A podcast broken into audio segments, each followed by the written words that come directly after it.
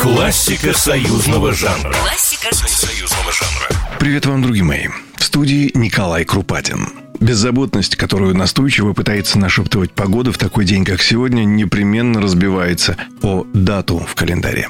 А потому в проекте «Классика союзного жанра» вполне обоснованно зазвучат тревожные звуки одного из самых великих гимнов прошлого века. Эта песня не просто стала гимном, поднимавшим моральный дух бойцов Красной Армии все эти четыре года. Она отражала состояние многонациональной страны, вставшей на защиту Родины.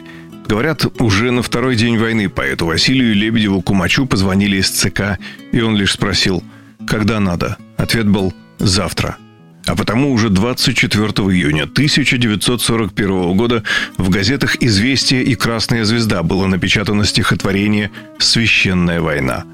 В свою очередь, внук легендарного композитора и дирижера Александра Александрова рассказывал, что когда дед увидел в газете эти четверостишья, схватил газету и умчался писать музыку. Как вы понимаете, расписывать ноты для всего оркестра не было времени. А потому Александров просто написал ноты мелом на доске, а музыканты оркестра переписывали их самостоятельно. Еще день ушел на репетиции.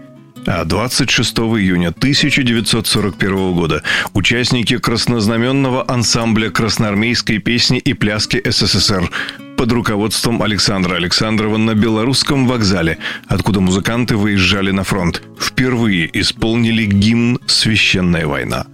В тот день на перроне Белорусского вокзала «Священная война» прозвучала пять раз – Интересный факт. Оказывается, одновременно с версией Александра Александрова на эти же строки свою музыку написал другой знаменитый советский композитор Матвей Блантер – но версия Александрова была подхвачена согражданами настолько активно, что у варианта Матвея Блантера не осталось и малейшего шанса. Также не могу не обратить ваше внимание на один весьма неприятный факт. Перед самым распадом Советского Союза, когда из всех щелей полезли откровения, порочащие историю СССР, была попытка обвинения Василия Лебедева-Кумача в плагиате. Дескать, он воспользовался стихотворением, написанным поэтом Александром Боде в 1916 году и посвященным Первой мировой войне.